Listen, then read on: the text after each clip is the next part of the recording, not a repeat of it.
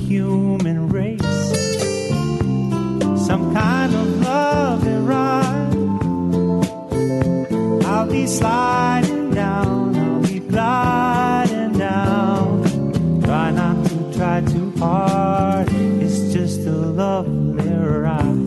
You're listening to Turning Hard Times into Good Times with your host, Jay Taylor. If you have a question or comment about today's show, Jay would love to hear from you at 1 866 472 5790. That's 1 866 472 5790. You can also send an email to questionsfortaylor at gmail.com. That's questions, the number 4, Taylor at gmail.com. Now, back to our program. Welcome back to Turning Hard Times into Good Times. I am your host, Jay Taylor, and I'm really pleased to have Dr. John Mark Staude with me again. Dr. Staude uh, has over 20 years of diverse mining and exploration experience in precious and base metals, and uh, he's earned his master's degree uh, uh in, from Harvard University in 1989 and a PhD in economic geology from the University of Arizona. We have a more extensive uh, bio for Dr. John Mark Staude on our website, and you're uh, certainly free and welcome and encouraged to go there and uh, and read the full bio of Dr. Staude. But for the sake of of brevity and time, and uh, I think we'll just get on to today's discussion. I've asked Dr. Staude to come back and talk to to you about. Uh, uh, about economics, about mining economics, more precisely, uh, and more more precisely about precious metals economics, the economics of mining gold and silver primarily. That's what we're interested in. Back in March uh, 22nd, I believe it was, Dr. Staude was here to talk to us about exploration concepts, terms, and uh, and, and ideas and things that investors should be aware of at the early stages uh, when companies like his, uh, Riverside Resources, uh, starts to look for minerals and starts to do the, the very early exploration work. And as those projects develop, we want to be aware of the uh, of, of the risks, and we also want to try to understand as best we can how the picture, the puzzle, the um, uh, the puzzle is coming together, so we can get a better idea of what the economics might be, whether a project will work or not. Uh, we're always making these decisions as the exploration projects uh, uh progress. Uh, and uh, and so it's an ongoing issue. But at the very earliest stages, when Dr. Staude goes out and, and stakes some ground and, and uh, acquires some properties, uh, in the back of his mind is the potential for uh, for something to become economic. Uh, so today we want to talk to him about what are those issues, what makes a, a mine economically viable, and you know it's not an easy question to answer because every project is different. Every project has its own nuances and um, you know what holds true in one part of the world in one particular project with respect to grade can be totally untrue in another. Well, in any event, with all of that, let me shut up for a little bit and let Dr. Staude, who does have a degree in economic geology, talk to us about that. Welcome, uh, Dr. Staude, to Turning Hard Times into Good Times once again. Thank you so much, Jay. It's wonderful to be here, and your show is so insightful and helpful. Well, thank you uh, for that uh, kind remark. We do certainly uh, receive a lot of great uh, feedback from our listeners, and in no small part, it's because of people like you. It's not about me; it's the guests that I have that are that are excellent. And and most often, of course, we're talking about political economics. We're not talking as much about the practical aspects of mining, but that is very important as well. We need uh, investors who go out and buy mining stocks to understand the risks inherent in what they're buying. We want them also to see the upside potential in what they're buying. A lot of the regulatory requirements require companies to tell investors only what can go wrong. We want them to also see what the potential is, and certainly in a bull market like we have now in gold and silver, the upside is very uh, is very substantial for projects that become uh, that become economically viable. But let's start out just by putting that into perspective, if we could, Dr. Staude. Uh, John Mark, could you tell us what is the probability uh, from the very earliest stages of any given property uh, to become an economically viable mine? It's very small, isn't it? It's, it's very, very small, and it's through a number of steps. Often people like to say it's one in a hundred, but in fact, it's much higher, uh, prob- much higher risk, lower probability than that. In fact, it's uh, more like one in a thousand chances that something's actually going to become a mine and of course, some of the key things would be location. And when we go to look at places some locations are easier to see that there'll be a mine, perhaps. If you look at places that already have a mine, then it's easy to be the second or third. It's very difficult to be the first mine in an area or a location. And so if you're in a country or a region that has very few or no mines, perhaps there's very low infrastructure or access, then it takes a very large mine to get things going. It takes a large, very rich deposit to be the first. Then after that, other places can get into into production and can be progressed along the way. Another key factor in, in when you ever look at probabilities is how much work has been done in the previously in the area. If there's more work done, then you can build on that. So I think infrastructure, therefore location, country risk, and previous work would be three key things that when you try to guess what the probabilities are, that right off the bat helps you to tell if it's one in a hundred or one in a thousand or one in ten thousand of a chance. Right. So those are some of the things that you would be looking at uh, on behalf of your of the company that you head up. That's Riverside Resources. You would be looking at location. Uh, you know whether there's a lot of work done in the past, and with respect also to political risk. You are Riverside Resources is primarily focused in Mexico. It's got a project in southwestern United States in Arizona. Uh, I guess you have really focused then on areas that are located close to where other other projects or where there's been a lot of work done in the past. Is that right? That's exactly right. In fact, I've had the opportunity to work in over 30 countries, and we chose those countries that have the one in a hundred chance of a project perhaps becoming a mine. That's still an optimistic number, and it may be somewhat lower, but we definitely go to places that there are already people producing because we can leverage off that past work. Mm-hmm. Another key factor is when you go to a place that other people are doing the work, they already have the infrastructure. You also have the skilled personnel. You also have the legal system that allows for it. Mm-hmm. If you have to go and build the legal system, it can take a decade or two.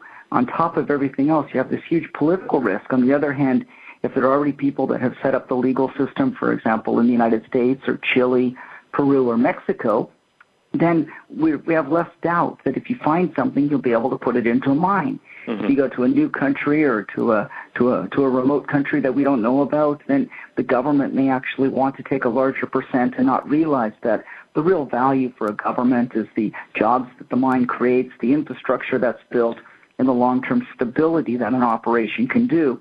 And instead, they look they assume that there'll be lots of profits and want to take a big piece of it and that becomes very taxing and very difficult for a project. So the probability of those projects in those new jurisdictions is much lower. And as investors or people that are looking at the economics, it's much harder to uh, really see how those are going to become mines. And they actually don't get sold for as much. So Riverside, my company, we choose to work in places that we know a discovery could be bought very quickly, where a mine will be worth a lot of money, and where it can be done as fast as possible to get it from a discovery into production. Because the other part of the risk is the, the equity markets, and as you go longer periods of time, when there are corrections in the equity markets, it makes it more difficult to sustain as a company. Mm-hmm. For sure, and to raise capital to put uh, projects into production as well. Let's talk a little bit about grade, John Mark. You know, grade is one thing. You know, that's what people can sort of well, they see an ounce per ton, for example, when you're talking about gold, or five or ten ounces per ton, or twenty ounces per ton when you're talking about silver. Pretty high grade. Uh, but let's let's just talk about some of the variables because uh, an old friend of mine used to like to say over and over again. I sort of got tired of hearing it, but it's absolutely true. Not all ounces are created equally when they're in the ground. Uh, could you just comment on grade, perhaps?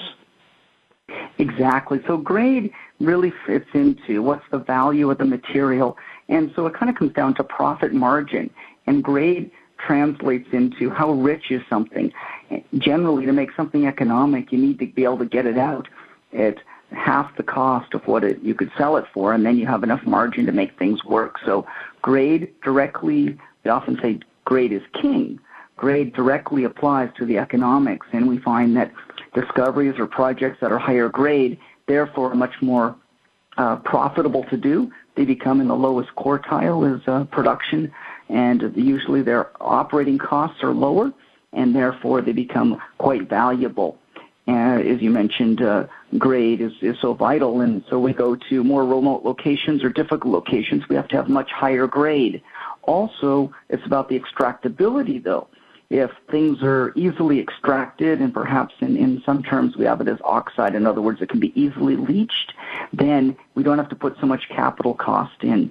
If we have such a rich material, it can actually affect and can accept having high capital cost. It can carry those costs because the grade is high. So we always look for grade, and it's the thing that really drives the project. That is uh, most certainly true, John Mark. But at the same time, I'm looking at companies now with uh, gold at fourteen hundred dollars plus.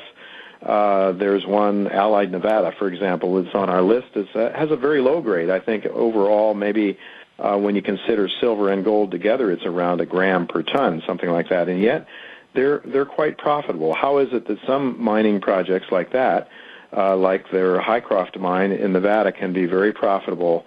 Uh, whereas others are not. Exactly right. And one is location. Nevada is a great place to work. There are many skilled people. There's a very good mining law. It's a stable place to invest. And we actually have a very large mine. As we get scale and something being large and people don't mind investing, they don't feel so much risk investing in Nevada, you can do. So you can large mine a large bulk tonnage where they can make a concentrate, or in this case, they can do it as a leach. So it's very low cost in order to move the material and be able to extract the gold. So it really comes down to margin. If you go to other places, for example, Russia or Mongolia, the same project would not be at all economic. It would need to be five times richer or maybe even more or some other factor much richer in order to make it work because the remoteness, the cost of power, the cost of other inputs to be able to make the operation work. So the reason Hycroft works so well at that lower grade, in fact, is its location and also the mineralogy, being able to leach it, also starting off early stage. When you can early start off with some high grade that pays back your capital cost, then as long as your operating costs are making it, you can run. So the key thing is to have not too large of a capital cost at the beginning. Once you've paid back all your, your construction costs and everything, then you can run a low grade for a long period of time. Many of the Nevada operations have not had to cover more capital costs. They've been able to just operate and run at a lower grade, but just managing their operating cost. And that's a wonderful place to be in. It makes for a very interesting operation and a good investment. Well, certainly what you're saying there about generating cash flow early on. This is a company that's produced about 100,000 ounces this last year uh, expected to scale up when they build a plant that can handle the sulfides, expecting to to ramp up to about 550,000 ounces a year, and then 26 or 27 million ounces of silver per year, taking the silver as a credit. Uh, against the gold production, I think they're producing, they're projecting in the lower 300s, uh, $300 per ounce. So that's, to me, very, very interesting that you can uh, now make so much money in a small I mean, in a low grade project like that. Uh, John Mark, uh, also you might uh, we might go back to exploration just a moment because when you have these large scale near surface open pit deposits, you can go in uh, and relatively quickly you can develop a deposit. Can you not? You have Riverside has, for example, uh, a, a porphyry deposit, a porphyry gold copper deposit in Arizona that needs a lot more work done before we know if it's economic or not. But it's certainly that's that kind of project. I guess you can go out and drill up uh, fairly quickly. Unlike maybe a very very high grade deposit that's deep under the earth, it's going that costs an awful lot to drill up. Maybe you could just comment on that a little bit. That's very important. And so yes, one of the key things about economics and one of the things that I studied as part of my PhD was that the deposit styles. Certain styles of deposits are large, more or less the similar type of grade and can be evaluated with very few holes. And if they're near the surface, it's very cheap. Other deposits are narrow veins that are high grade but somewhat erratic and deep under the earth. It's very expensive and hard to hit those, and and it takes a lot of money to get down there, and you don't have a lot of confidence, so you have to drill between places and spend a lot of money to delineate it. So as we come closer to the surface and we go open pit, it's going to have faster, being able to bring it into production. Also, we can begin to mine at some of the, the relatively higher grades to test out how it's working before we have to put in large amounts of capital to get it out. Hmm. As we go deep, we have to put all the money up front. it takes a lot of risk, and we're not positive it's going to work. We don't know if we have everything designed the right way. So we spend a lot more money up front. And for the investor, that means that it's going to be more money till you have cash flow to be able to get it out. So yes, Riverside specifically looks for shallower deposits, and we actually look for open pits. When we find deeper deposits or we find veins that will be mined underground, we use a joint venture model where we partner with someone else who has the skill and the access to capital to do that, and we maintain a, a percentage of the project and a royalty and uh, work on that project with certain business terms, but we ourselves don't do the drilling and the work on those. Instead, we let someone else come in who has deeper pockets and is, has the, uh, the, the strength and, and wherewithal to continue because it's going to take a lot longer and be much more uh, difficult in order to get it all delineated. And it, to my, in that respect, it's actually higher risk. So as you asked about the probability, there are many of these deeper occurrences, but they're going to take much longer and in truth, they have a lower probability of ever seeing production. We have many of those deeper locations that are, are known and historically out there. But if we look at what generally gets built the soonest, the open pits are often able to be built more quickly and uh, with less capital up front. Mm-hmm. Well, certainly what we're saying, we're providing some general rules here today, of course, because uh, if I heard you correctly, what you're saying, most often the surface deposits can be drilled out uh, obviously, it can be drilled out less expensively because you don't have to put deep drill holes down. More often than not, you have continuity of mineralization, or at least it's easy to sort of statistically determine uh, uh, what your grades are and how much uh, how much ore or how much um, uh, of a resource you have early on. Uh, but and yet there are there are exceptions to that as well, and I know you're you're more familiar than I am with it. But certainly, there are some projects that I've seen recently in Quebec where there has been a nuggeting effect, uh, even on the surface, so that uh, when they do bulk mineable, when they when they bulk mine a, a, a sample, they get uh, sometimes 50% higher grades than they do when they when they put the drill hole down. That's exactly right. And so, in fact, imagine having that being 500 meters deep or something, Jay, and you've gone down to mine it, and you get down and you can't actually find where the high grade is, and it makes it more difficult. That's that's exactly the point. So in the old days, we have people that have come and mined at the surface, and these diggings that we find out uh, in different parts of the United States or throughout the world, often people have already mined the high grades that were at the surface, and nowadays we have to continue and follow those around and now we bulk mine around it at a lower grade because it used to have that high grade surface, but people found it. So if we now, since that's all been mined out, we have to go deeper, and therefore uh, we don't have those high grades at the surface so much unless it's out under cover or something that's a, a, a bit of a surprise. But uh, if we go deep, we can't mine that lower grade, that bulk tonnage. We have to focus it in. One of the deposit types that we can mine bulk tonnage underground is is this thing that's called a porphyry, and in copper and in molybdenum and in gold. We can mine these, and often we do it in a certain methodology that's called a block cave. So we actually, it's like a giant funnel where you go down deep and you you blast the rock and you actually pull the rock out of the bottom and then hoist it up and you you pull it down underneath and then but it takes a lot of very special geometry and it takes a lot of capital and it's really for the big companies. Mm-hmm. So if you're investing in a in a junior company or whatever and they say they're going to do that then you know they're going to probably need to find a partner because they're talking not millions but billions of dollars. And for a junior company that's valued at uh, at millions of dollars, then if you think of how how is that company ever going to be able to access billions of dollars of capital in order to bring it into production. So you'll find the majors becoming partners in those projects because they're just too big and uh, too expensive for the smaller companies that uh, often maybe uh, sponsors of your show would be uh, would be invested in.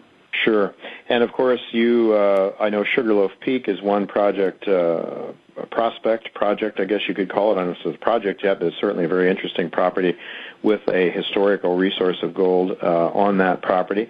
That is one that uh, that could be mined, bulk mineable, if if the grades are there, if the, if there's sufficient uh, material there. Uh, I guess one of the areas that one of the variables that we maybe haven't talked about and might be valuable for our listeners would be uh, structure or size. You mentioned geometry with respect to block caving, block cave mining. Uh, maybe you could just talk a little bit about uh, mining widths uh, or the idea of the size of structures, how that comes into the how that feeds into the economic picture? So yeah, two of the factors would be dilution, and the other would be strip ratio or ore to waste. In other words, when you do the mining, you got to take away the material you need, but you have to move other material to get it out of the way.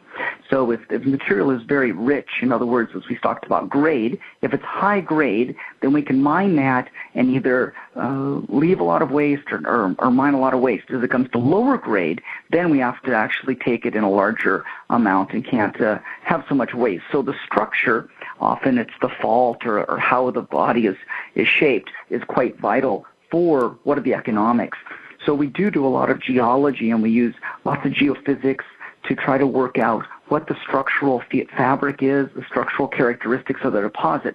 So many times you'll visit a website or look at a presentation and they'll have all these lines on the map and those lines are often the feeder zones or the the conduits through which the fluids have gone and have deposited the gold. So we definitely, as geologists, focus on structures because we're trying to find the highest grade. We're trying to find the richest material, and that'll be the place that we can therefore start and expand from. So yeah, we definitely put a lot of emphasis on structure, structural geology. And secondly, when we do the mining, then we have to know what it is for the slope or for the mining technique. Because if we go across a fault, often it might make more water or it may make uh, a, a easier for a landslide or for a slip or something like that. And so for safety, we have to know the structures of the rock. So when we do the mining engineering and planning, we can take that into account. The geotechnical project and planning for how are we going to extract it in a safe way. So we actually use uh, the structural geology for that. So it's it's both for the grade, but also later on for the engineering. Uh, John Mark, maybe one more uh, item that we should discuss a little bit is uh, environmental issues. Could you just maybe briefly go over some of the more important issues that people should be aware of when they start to follow junior mining companies? I think the first thing is is, is vegetation and water. If we're in drier environments where we don't have a lot of water, then we, we generally don't have as many problems. But we go into highly vegetated areas with a lot of topography and a lot of water we're definitely going to have a lot of trouble because how are we going to control that? A mine site doesn't want water to leave its site. It needs to control it. We can't actually, we don't, we can't let any dirt, dirty water. It's not really anything other than usually dirt or ground up rock that's going to be leaving a site. But we, we as, as uh, environmentally sensitive community and people don't want to see dirty water or, or, or worse, some, some type of contaminated water leaving a site. So First off, we'd be looking at topography, water, and vegetation. Mm. The other part is is populations. As we go into more populated areas, then we have to be much more careful as well because we don't want to impact the, the people around us as much, both dust and, and noise and other things. So often we'll find mines are in more distant areas. Mines actually take up very small amounts of area. If you looked at all the mines of the world, it'd be less than the parking lots of just Los Angeles in terms of disturbance and things. So it's very small amounts of actual disturbance for the whole planet. But uh, we have this vision that mines have a big footprint. In fact, parking lots have a much larger footprint and more oil goes off of parking lots than ex- escapes from mines. So it's actually much more uh, environmentally uh, uh, destructive or impactful, shall we say, just what we do from our automobiles and our own driving around than we actually do from the mines themselves. But uh, the the days of the past when uh, people would build a mine and wouldn't control what was leaving it uh, are largely gone. We try to make sure that they're gone in any of the public companies or things like that that are getting funded by uh, by public money. You definitely have to follow the regulations and rules, and, and we definitely embrace the environmental uh, criteria, not just of where we're working, but at a broader scope of uh, what uh, society and, and policies can accept, and we try to find uh, worldwide standards and try to match those as best we can.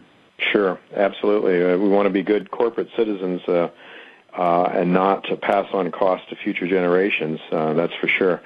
Uh, I don't know. Is there anything else, John Mark, you think might we should talk about or just mention uh, with respect to mining economics? I think we we did touch There's a little. Three things. There are three other things that we do want to talk about quickly. One is is we, we mentioned about the gold and silver is byproducts and co-products. Mm-hmm. Right now, when we look at, at elements, for example, gold, if we're able to actually get the copper with it, or maybe if we get the silver with it, mm-hmm. then it becomes much more valuable. And also it allows for for all kinds of interesting things for financings or for capital that in fact we could sell one element that we're not so interested in to someone who would be highly interested in that and get that money up front in order to build a mine. So I think one thing that people really need to look or can look at is it byproducts? And then also deal structure.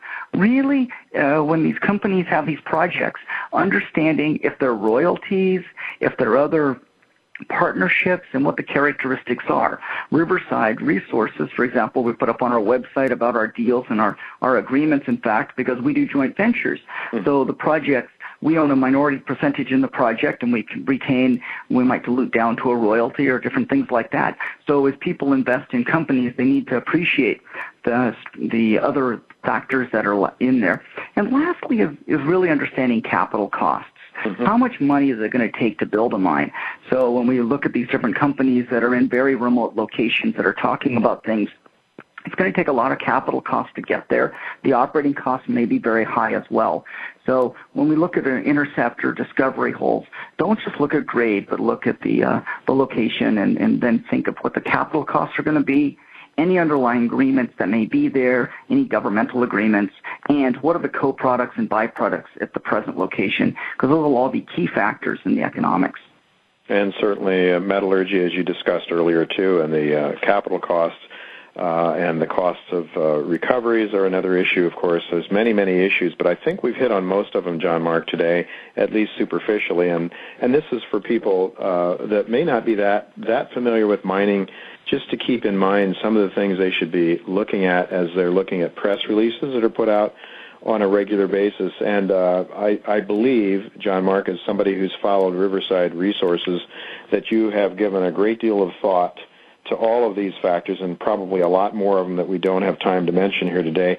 Uh, when you went out and selected properties to vend into Riverside and then uh, and then to get joint venture partners to come in because you are really looking to uh, maximize shareholder wealth for Riverside, uh, and you have chosen this this model, this uh, as we've discussed several times on this show in the past, the joint venture model, which uh, allows you to go out and find, you know, use your intellectual capital, go out and find good uh, geologically uh, promising properties, but also with all these other aspects that we just talked about that uh, that give a property a better chance, a better probability of becoming a viable mine one day.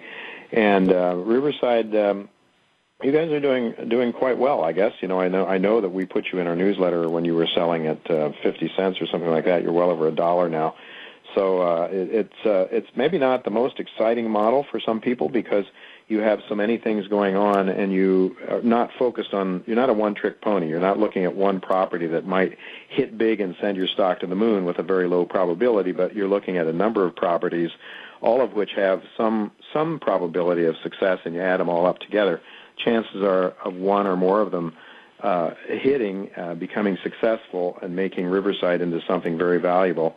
Uh, well, the probabilities would seem to be greater than with that model. And, and I might also add again, uh, the most important, one of the most important aspects is shareholder dilution. You talked about mining dilution a minute ago, but shareholder dilution is probably the most important aspect. When I look at junior mining companies that always have to go back and raise capital, tremendous amounts of capital, put expensive drill holes down to the ground, uh, you are avoiding that. And uh, and I want our listeners to pay attention to Riverside Resources and other uh, project generator companies that we've talked about uh, on this show from time to time. John Mark, I want to thank you very much for spending your time. You're talking to us from Switzerland. You're probably worn out, need to get to bed, get some rest. Uh, you're very kind to take this time to talk to us. I want to thank you very much and hope we can have you on again sometime in the near future. Thank you very much, and uh, we look forward to being on the show. Folks, uh, thank you, John Mark, and, and uh, we will have you on again. I'm hope I'm hopeful very soon. Uh, don't go away, folks, because coming up next we've got Doug Casey. Uh, he's going to talk to us about Cafayate, Argentina, the project he has going on there, uh, and the reasons for it. Doug will also give you uh, his view of the world and why you should be looking uh, to diversify your assets and not only diversify your assets, but diversify places in which to hold those assets. Don't go away. We'll be right back with Doug Casey.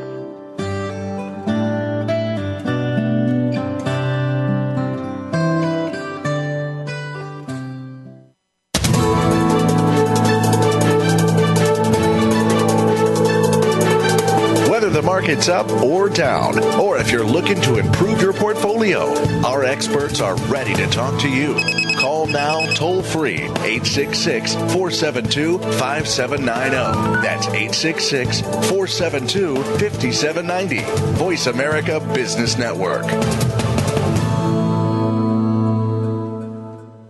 Barkerville Gold Mines, BGM on the TSX.V, is focused on the exploration and development of its gold projects in the historic Cariboo Goldfields in British Columbia. Barkerville's mineral tenure now encompasses over 111,000 hectares, covering the 60 kilometer long by 20 kilometer wide geological belt, and includes seven past producing mines and two of Barkerville's own proposed open pit mines, currently in the permitting process. Barkerville recently announced the acquisition of the QR mine and 900 ton per day QR mill. Barker Barkerville Gold began mining operations in February of 2010 and is expecting to produce 50,000 ounces in its first full year of mining.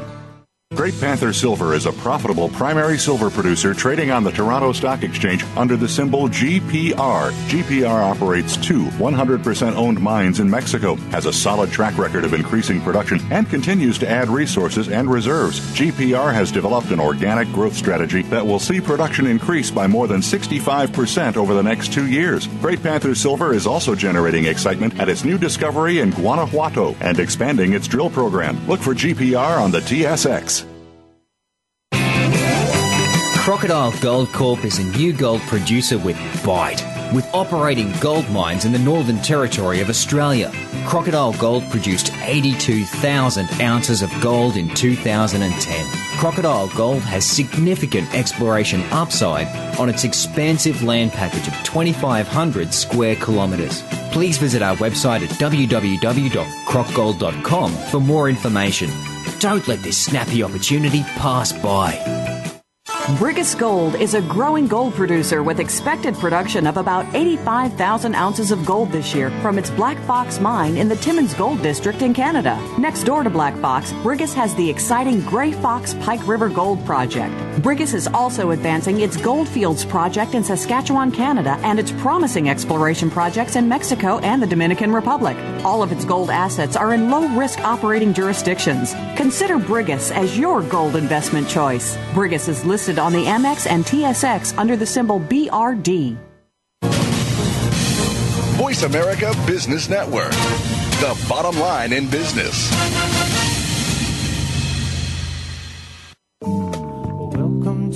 Human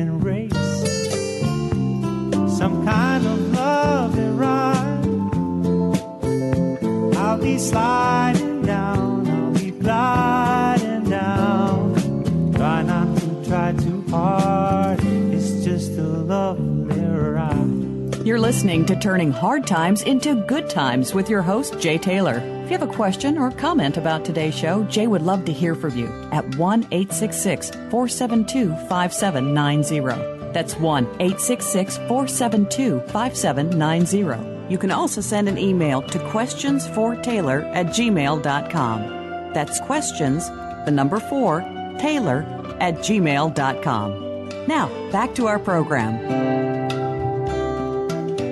I'll, I'll just give you my view on, uh, on the way the world is today. I, I, think one of the interesting things that's going on, of course, is uh, the, uh, uh the upsets in the Arab world.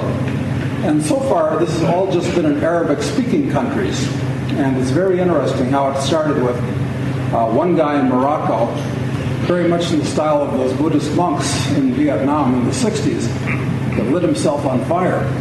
And that happened in Morocco, and then it spread like wildfire. And the question is where it's going to end. And of course, there's something going on in Syria now.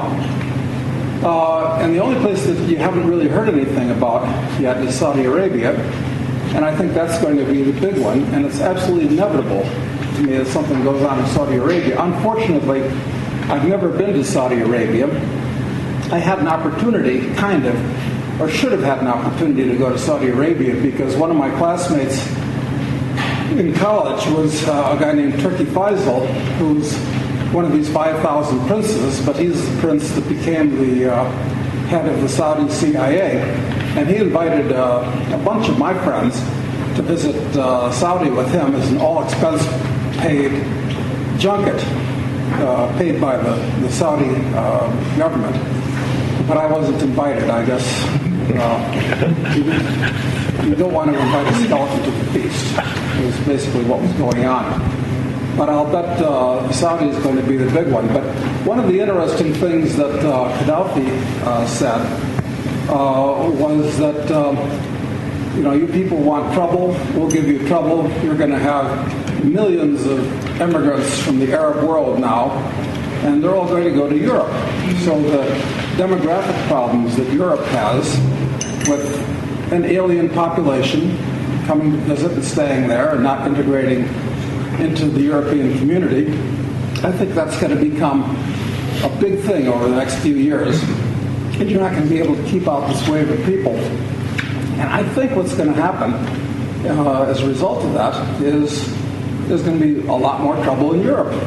Because it's one thing if you have a few thousand people living in your community, and maybe they don't live there. All right, so that's not a big problem. But when you got when you got a few million or many million, then you got a potentially big problem that's going to go on. And I think what's going to happen is there's a lot of Europeans that are going to say, why in hell am I, am I living in Europe? Uh, it's extremely high tax all over Europe. It's extremely high regulation. It's crowded.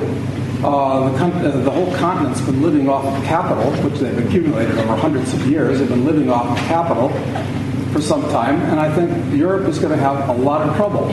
Uh, and not just with the collapse of the EU, which I think is going to happen, and the collapse of the euro, which is certain to fall apart, in my opinion. So I think what's going to happen is there are going to be uh, hundreds of thousands of Europeans, generally well-to-do Europeans, who have the capital and the ability and the sophistication to go elsewhere, that are going to go elsewhere.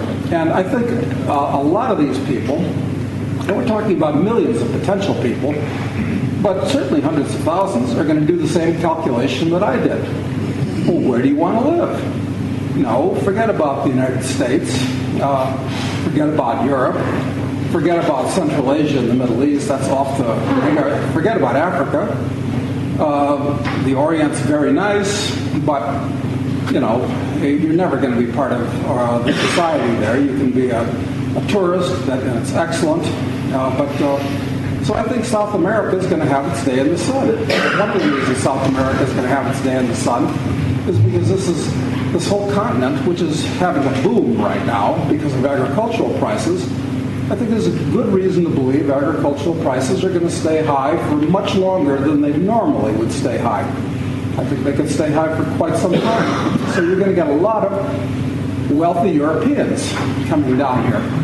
And this is one of the arguments why, versus Uruguay, uh, not Uruguay, but Punta del Este, because Montevideo is just a dump.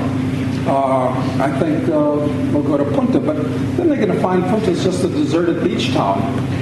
And like uh, a lot of Argentines that say they live in uh, Punta, but they like to really live in Argentina because this place is much more interesting and much more fun than Uruguay, which is really just a backward province of Argentina. So I'm kind of bullish uh, about, about this continent uh, and this country in particular. So um, I think that that's a kind of a macroeconomic thing that I think is going to happen to do with leading from the uh, upset in uh, the Arab world at this time. So that's just something to keep in the back of your mind. And that kind of leads me to a, a second thing. I don't know how many of you guys uh, get our publications, because I, I, know uh, a lot of you guys subscribe to uh, Dave Eifrig's publication and Porter's publications, but um, I've, um, ever since I read a science fiction book by uh, Neal Stephenson, who's really something of a genius, uh, and he wrote a book called Diamond Age. And in that book, uh, set about uh, 50 years in the future from now, roughly, maybe a little less because he wrote that book uh, in the 90s. And uh, what he kind of uh, set in, in, in that uh, book, Diamond Age, was that nation states had already largely fallen apart. Not entirely, but pretty much. And people like to organize themselves somehow. And he uh, put forward the uh, proposition that people actually uh, were going to, the next stage, you know, after people did tribes, uh, and then they did kingdoms, and then starting in the 1600s, uh, the nation state as a way of organization arose. And now the nation state is on its last legs because everybody can see that none of these damn governments serve a useful purpose. They're really just vehicles for theft. I mean, that's really what they boil down to. And even if uh, they're not even, and since they're all bankrupt at this point, they're not even such good, good vehicles for theft anymore. Uh, so that, and with the rise of the internet, which is the most important thing to happen, certainly since uh, the Gutenberg invented movable type, um, that uh, with the internet and with uh, jet airplane travel and so forth, that uh, now you'll find that your, your countryman isn't the guy that shares a piece of government identification issued by the accidental geographical area where you happen to live, but uh, you're able to identify people all over the world uh, that uh, share whatever is important to you. Now, for some people, that could just be business. And uh, those are the people that you really care about. And that could be your phyle. Phyle coming from the Greek word philos, you know, like, love, you get along, you share things that are important to you. And there are hundreds of different, thousands of different things that are very important to um, individual people. You name it. It could be religion, it could be politics, it could be business, it could be a hobby, it could be sport, it could be anything. And there are millions of these shared things. So I think what's going to happen now over the next generation is that increasingly people are going to see that, uh, well, take the case of the United States, for instance. Uh, you all know that half of the people that live in the U.S. don't pay any taxes. Now, I don't approve of taxes. I don't think anybody ought to pay taxes. But the fact is, is the U.S. government has this huge amount of income that it sucks uh, out of the society, and only half of the people pay it, and the other half are basically on the receiving end. So from a political point of view, the people that are on the receiving end are not going to give up the things that they're getting, and the people that are on the paying end are getting less and less happy about that. You know, screw this, I'm out of here. And um, I think that because of the internet and jet travel and uh, the fact that there, that technology has spread rapidly all over the world, so that you can come to some place that is in the middle of nowhere, which is northwest Argentina, and you can have all the benefits of a, almost New York City, quite frankly, uh, but without the disadvantages. So that um, there's going to be a lot more of this type of thing. And um, of course, the fact that all these governments are bankrupt at this point, and they're going to, you know, the situation is going to get worse. So I think that uh, you all might be on the leading edge of this trend where birds of a feather will tend to flock together. So I think that uh, this is on the very leading edge of that, uh, of that trend. So that's kind of the big overview of the way I see things coming down. Um, and then we've got to look at the markets and um, uh, look at the markets. And another observation I'd make here is in all over the world, uh, there's nothing anywhere that I can see that's cheap. I mean, yeah, there are periodically things that are cheap. Like who was I talking? I was talking when I was talking to had dinner with Fitzroy last night, and he pointed out that ah, because of the mass exodus of uh, Europeans from Morocco, where which is kind of a uh, exotic vacation, second residence uh, destination for a lot of uh, well-to-do Europeans. But they feel very uncomfortable now, so that you know uh, maybe maybe Morocco uh, there's going to be a, a lot of semi-abandoned, really nice property and cheap. So there's anomalies like that that'll come up. And uh, like uh, six months ago, we did an interview in uh, uh my weekly Conversations with Casey thing, where I didn't uh, do the interview, but a friend of mine was interviewed who made his fortune buying rent-controlled apartments in New York in the 70s. And he got them very cheap. they were rent-controlled, they were uneconomic beautiful buildings falling apart, paid the people that were there to move out, turned them into condominiums, he made a fortune. And he's thinking, well, I'm going to do that in Cairo, Egypt. And because in downtown Cairo, or on the river, there are all these beautiful Belle Epoque uh, buildings, well, like the ones in the Recoleta with high ceilings, and they're very beautiful.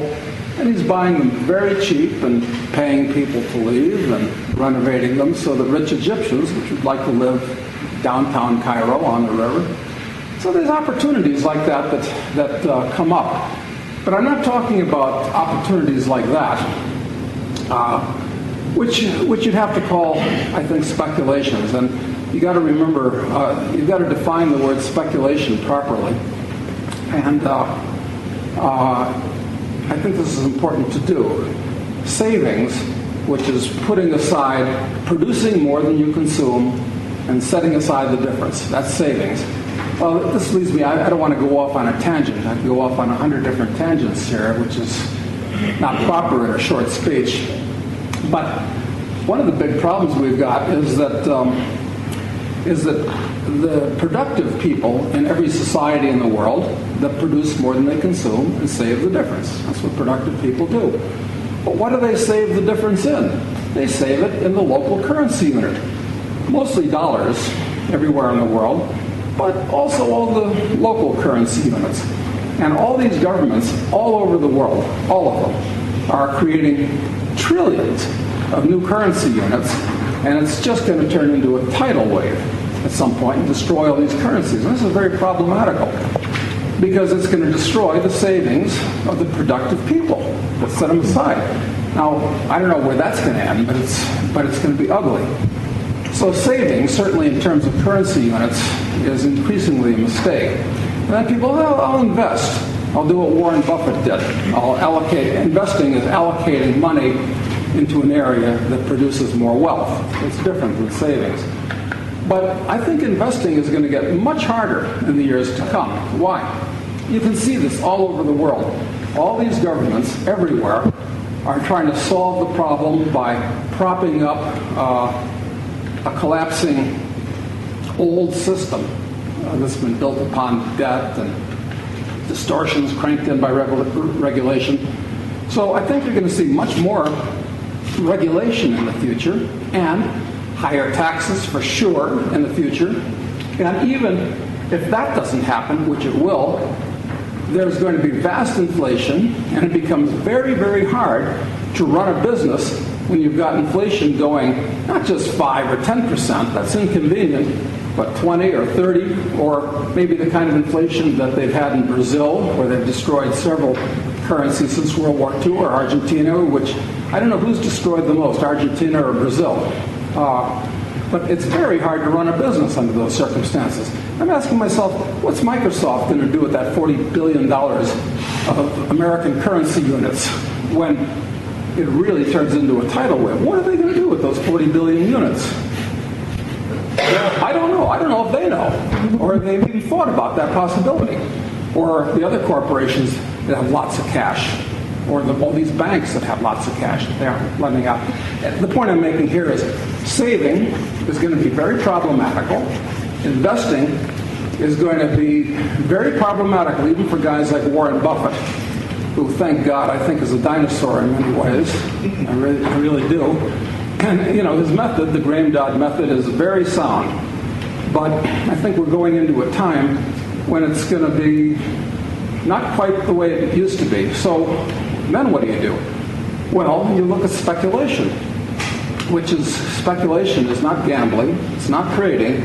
What it is is it's allocating capital to take advantage of politically caused distortions in the marketplace. And that's exactly what my friend in New York with the rent control departments and today in Cairo with the rent control department, or if he did something in Morocco, uh, would be another example of speculation. Or agricultural land. I mean, you could, you know, I don't know what the, what's going to happen in, Bolivia, but, you know, I, I'd be willing to place a bet that Bolivia, which is not a real country, is going to break into at least two separate countries because they're radically different in every way, the west from the east of Bolivia. So that's a speculation. Uh, I, where I bet on the eastern part of Bolivia. And uh, there's all kinds of things like that. But getting back to what I said earlier, there's nothing in the world in general that's cheap today. Nothing is cheap, frankly, anywhere. Uh, there's no real estate, these little anomalies. Uh, that's cheap. There's no stocks that are really, well, there are some, but in general, stock markets are overpriced, including the U.S. stock market, by any conventional. conventional. It, it, may double from here just because all those dollars will, maybe they'll pile in to buy stocks because at least that's buying real assets. Overpriced or not, it's better than zero, which you'll get with currency. So um, I think that uh, my bet is this, is that right now uh, we're in the eye of the storm, the eye of the hurricane, which the leading edge of the hurricane hit starting in 2007, 2008, early 2009, and it created all these trillions of extra currency units. It's papered things over for the time being. It's chilled. A lot of people are thinking, conventional people are thinking, ah, this is just like one of those other recessions in the past. Well, anything can happen, of course, but I don't think so. I think that this is going to be very serious, and whether we come out the other end of the hurricane, which is going to be much worse than it was in 2008. Whether it lasts six months, a year, uh, 18 months, I don't know. But it's going to end very badly. And at the same time, uh, you know, you've got uh, you know, the military problems, which, you know, they've got their own military problems everywhere in the world. If you look at places, uh, it's it's like a, it's like the 1930s actually. So, uh, it's going to be uh, tough going. And that's why, uh, actually, I kind of like being here in the middle of nowhere, which is really very pleasant, and it's going to get more pleasant. So, that's kind of my big economic overview. You can't own bonds, it's dangerous to own stocks, commodities aren't cheap anymore, there's no cheap real estate anymore. Although, uh, once again, one of the nice things about these countries in South America always destroying their currencies is there's no debt down here. So at least the prices on real estate are cash prices, which means that they may be high, but at least they're real because they're not propped up by borrowed money. There's no bubble from that point of view, although there are going to be many bubbles that are going to be created in the years to come by these trillions of currency units. So, I, I, can't give you a, uh, uh, a tout right now, but I, I, will. I'll tell you what I think. Like gold and silver uh, are not cheap anymore. Not cheap. So, you know, I, I can't say buy gold and buy silver because this isn't five or ten years ago. But um, still, I think you ought to own a bunch of it just because at least it's the only financial asset that's not simultaneously somebody else's liability. But I'll tell you, I think what an interesting speculation is going to be, it seems to me to be inevitable, uh, is for the last 40 years, these junior mining stocks, exploration stocks, small producers and big producers, very radical fluctuations. I mean, 100,000% moves up, 95% moves down. This has happened in five or six cycles over the last uh, 40 years. And I think it's a good bet, although they're not cheap now, that there's going to be a bubble and a mania that's going to be spectacular, that's going to be ignited in these small resource stocks of all types, oils, oils too. So I think that's a really good speculation where even from present levels, it's not unrealistic that you could look at 10 or with the right stocks, 20, 50 to 1 on your money. I think it could happen, even from here. So that's kind of the big picture, the way I see it. And um, I got five minutes left. So I don't know, anybody have any uh, reactions or, or thoughts? Can you talk about that? because those junior mining stocks are affected by credit, available credit, I, I, my mistake in 2008 was, I think it was when the credit, you know, all of a sudden there wasn't credit and the prices go down, and, and I always worry about that happening again, Yeah. back in the junior. They very well might. They're hot potatoes. Because you got to remember, out of the, I don't know, it's hard to say, but let's say there's 2,000, maybe 2,500 in the U.S., U.K., Australia, and mostly Canada is the epicenter for these things in all ways. Um, most of them are just garbage. I mean, some of them are really just a couple guys with a mule wandering around looking for the treasure of Sierra Madre, and then you can take steps up. So you've got to choose. I think they'll probably all move. They'll probably all move because they always do move. To, but, but why? Why buy complete junk, which unless there's a bubble, they'll go bankrupt and turn into some other kind of company if the shell even survives? It's better to get something where there's you know good people running it that know what they're doing, and they're and you can find these companies. It takes some And work. I feel like we did, but then the hedge funds get in there and start destroying the stock. Oh, don't worry about the hedge funds. That- That's um, during the 1920s. Uh, hedge funds were called capital pools, basically. It was the same thing. And then, by the time things bottom out, nobody wants to hear that stock markets exist. Nobody would dream of giving somebody a 20% cut of any profits, plus 2% per year generally. So this is a, an aberration. They're all going to go away. And a lot of those billionaires will keep their money somehow, they're smart guys, but don't worry about that.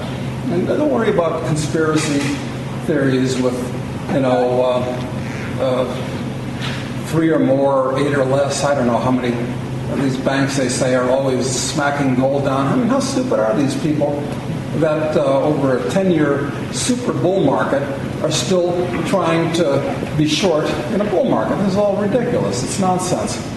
So don't read everything you don't don't believe everything you read on the internet.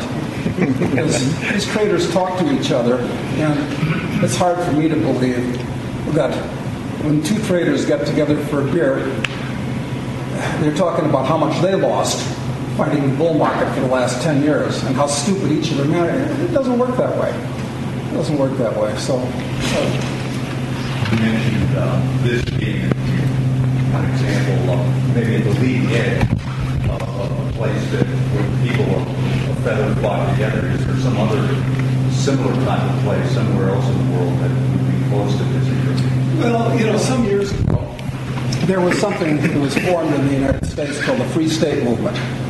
And um, they were thinking Wyoming and New Hampshire, but uh, first of all, it's in the wrong place, which is the United States. And um, the trend in the United States has been very negative at, at an accelerating rate, and it's going to get more negative because these bureaucracies, their, their first law of existence is to grow bigger and feed themselves and become more powerful. So I think it's a mistake to try to do that in the United States, which those guys in the Free State Movement have done. Is there any other place like this in the world?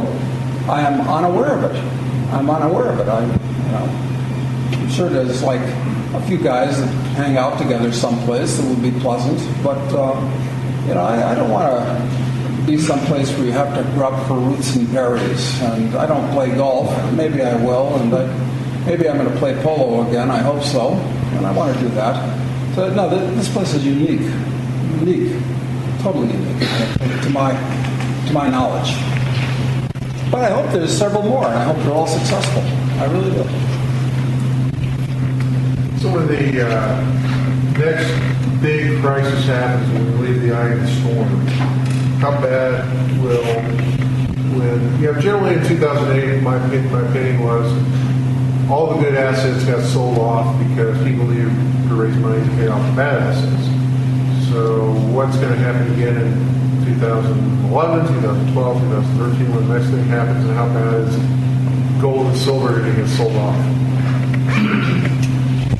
I don't know. I think that there's a better chance that there's going to be a panic into gold and silver, led by central banks from countries that have a lot of um, lot of income.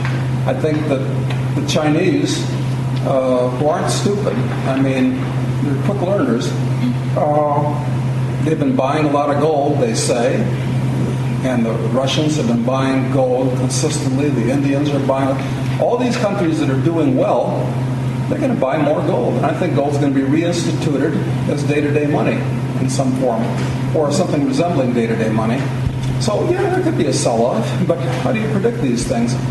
I'm just sorry it's not cheap anymore, gold. But I don't know where else to go.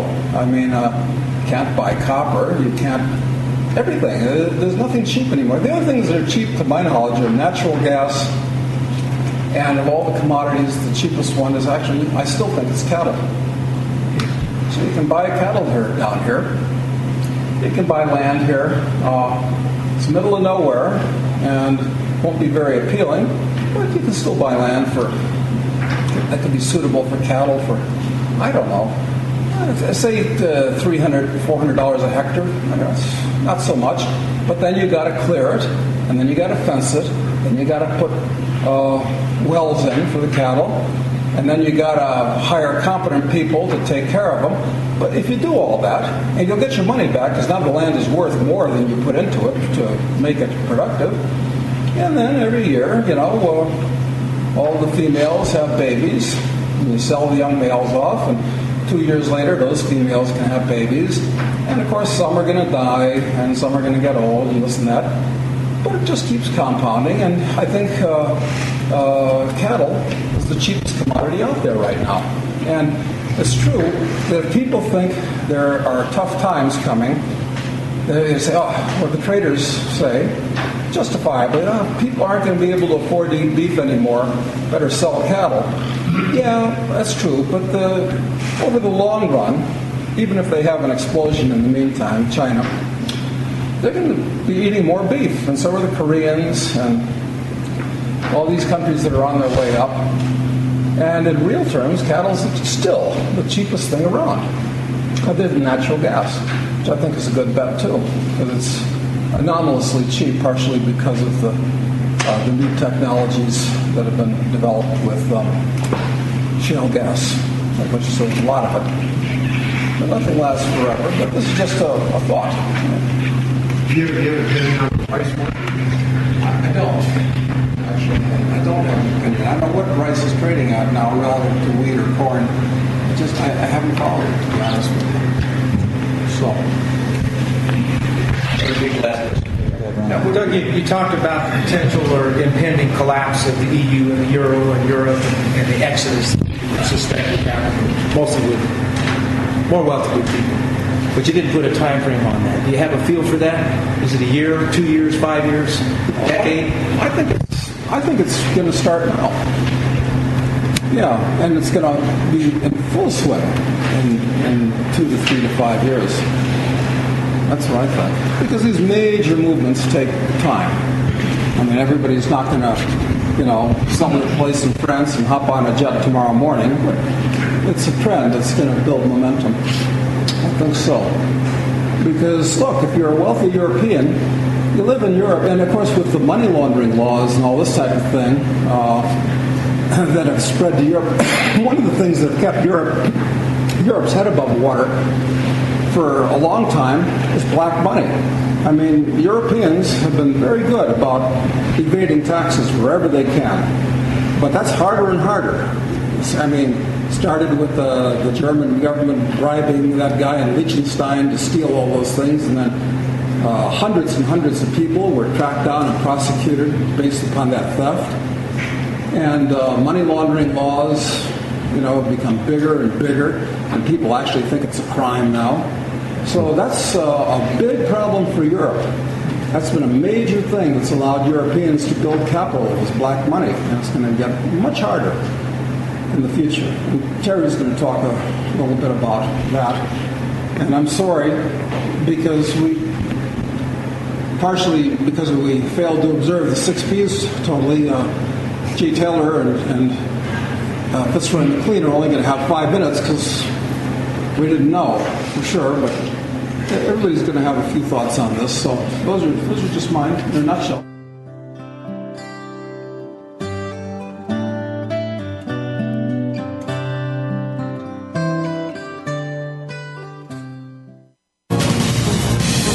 VoiceAmerica Business Network, the bottom line in business.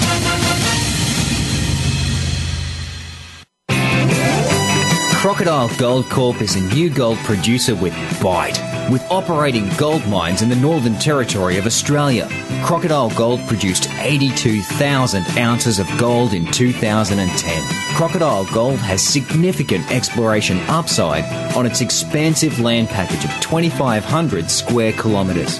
Please visit our website at www.crocgold.com for more information. Don't let this snappy opportunity pass by.